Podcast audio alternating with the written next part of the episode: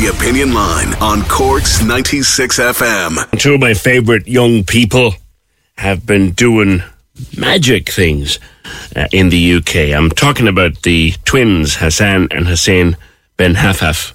They want to be Paralympians and they're starting young. And they were away at the Disabled Sports England Junior Championships in Coventry in the last week or so, and they cleared up. Their mum Angie joins me. Hey, Ange. Hi, good morning, PJ. How are you? Good. They cleaned up. Yeah, I'm still quite emotional, if I'm honest. It was just uh, a magical weekend. Exhausting, but absolutely magical. And what people don't actually know is the competition started on Saturday, the 2nd of July, over the weekend. And that was exactly 13 years to the day that I found out they were conjoined at my first scan. Oh my goodness. So truly was just a magical day to think how far they've come from finding out that day there was no hope of survival. oh my goodness, Ange. So I was a wreck. I can imagine, girl. Yeah, yeah. So very, very proud, but it seems to go over the boys' head a bit. And and they've both had well, I, they've they've both had rough times medically of late. I take it they're fitting Yeah. well again. Yeah, I mean, you in particular, you would have seen, I guess, that um, earlier in the year, in the end of February and March, Hassan went through, I suppose it was the scariest time for us since their separation surgery. That's how big it was. But he had two major surgeries in March, and we were five weeks in Crumlin. And he was in intensive care, very ill twice. And I was scared. I was really scared. Yeah. And, um, you know, he'll have a full year recovery from that, like with his contact sport, because he also, you know, they also do basketball.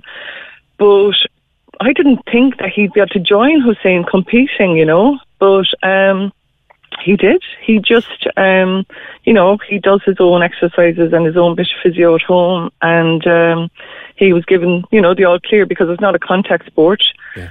to um, go for it. And I really and truly didn't expect him to do as well as he did. And um, I'm just amazed. Yeah. So they teach me a lot. They're inspirational Uh, for me. They're tough as nails. Even when they are, you know, down medically, they're they're, they're so tough. And, and was watching your posts. I remember we chatted on Messenger and stuff. Yeah. Know, Yeah. tough. The Rebel Wheelers Sports Club. That's that's their club.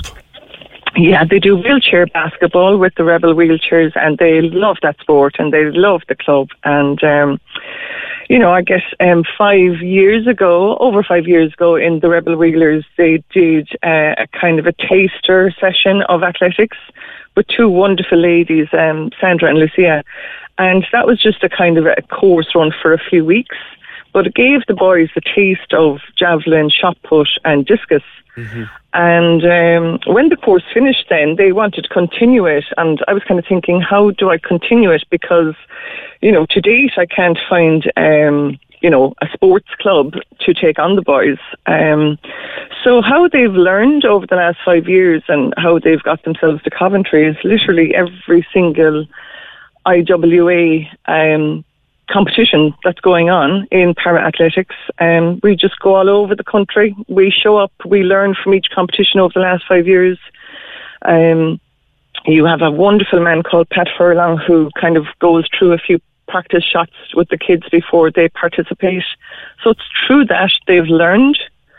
And um, I suppose, you know, what the weekend has shown me is like Hussein got gold um, in the javelin and they took home three silvers and two bronze as well. That's fantastic. So this is kind of after making me think, you know, please, is there a club out there that might take on two little boys, you know, see past the disability, look at their ability and, you know, Well, Ange, I'm thinking they're okay, hard they're, workers. they're they're only what thirteen now, or coming up to thirteen. Yeah, yeah. And I'm thinking, like, there's an Olympics next year, then the Olympics in 2027.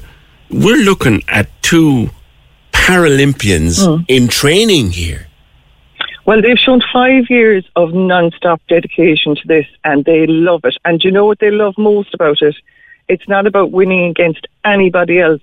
It's about winning against the brother. And what everyone loves is at every competition, the only question my two will ask, and they're quiet boys, they'll always say, What did my brother get? And everyone just loves it, and we all, you know, get a great laugh out of the two of them.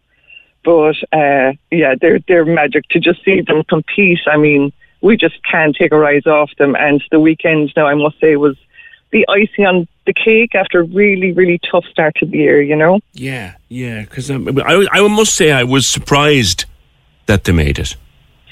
Yeah, yeah, I was too. And, um, like, you know, it was a long journey. It was about 14 hours over and back between, you know, the car, the ferry, the IWA bus, and we had just the most gorgeous team with us. You know, um, we had IWA staff. We had five other wonderful athletes that joined the boys also um, abroad. Sorry, four other athletes. And they were from all over the country, you know, and uh, we had just a lovely team of people. Good. And um, the boys, I suppose, they're they're also dying to delve into track racing. Right. Um, so they tried track racing, I guess, about four years ago, and people were excited because they um, apparently their bodies, um, I'm told, are just perfectly made for track racing. You know, because they're thin and they have the long, slender arms and hands. And they gave it a go a few years ago, and um, they astonished everyone. I mean, they have. Um, you know, another Irish great um, athlete, uh, Killian Dunn, who's a track racer, mm. um, he said that what they managed to do in just a space of a few minutes on track, it took him four months, he said, to My learn. Me. My so, goodness. but Killian and his father, Larry, are ready and waiting to take on the boys to train them in that sport, but we just cannot get track chairs. They're just, we cannot get our hands on track chairs because they're so expensive. Yeah. So I spent four years trying to um, uh, source track chairs, but the boys are so small that anyone who's kind of grown out of track chairs is still too big. I know, I know. It'll happen. It'll happen, Angie. Because these, thing, these things, these things are made to happen. Did you get a very special phone call while they were over at these games? I did indeed.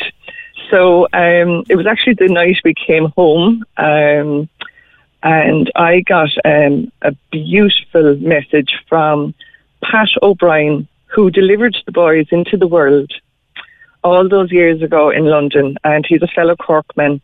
And his moment Sunday as well let him know about the boys. And I'm even welling up now, even yeah. thinking of it. But this man brought him into the world. He, you know, saw us during the pregnancy. He knew that it was highly unlikely that they'd even make it to birth.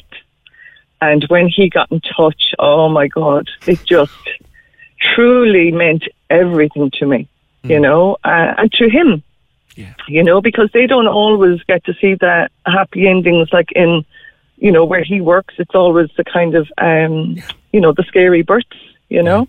Yeah. And uh, that was absolutely beautiful for Fantastic. him to take the time. Um, so I hope Edward Kiely as well uh, hears of their news and um, no doubt, you know, we'll get in touch with him and let him know as well. Well, Angie, I remember being on hospital watch when it was all uh, happening. I remember it only like it was only yesterday, and I'm so thrilled. And yeah, give them a special yeah. high five from me, and I'll see them soon. I will, and you know what? They truly, truly deserve this. So onwards and upwards now, and all they want is to make Ireland proud. That's they're all. Do, they're doing that already. Angie, cheers. Thank you. Corks 96 FM.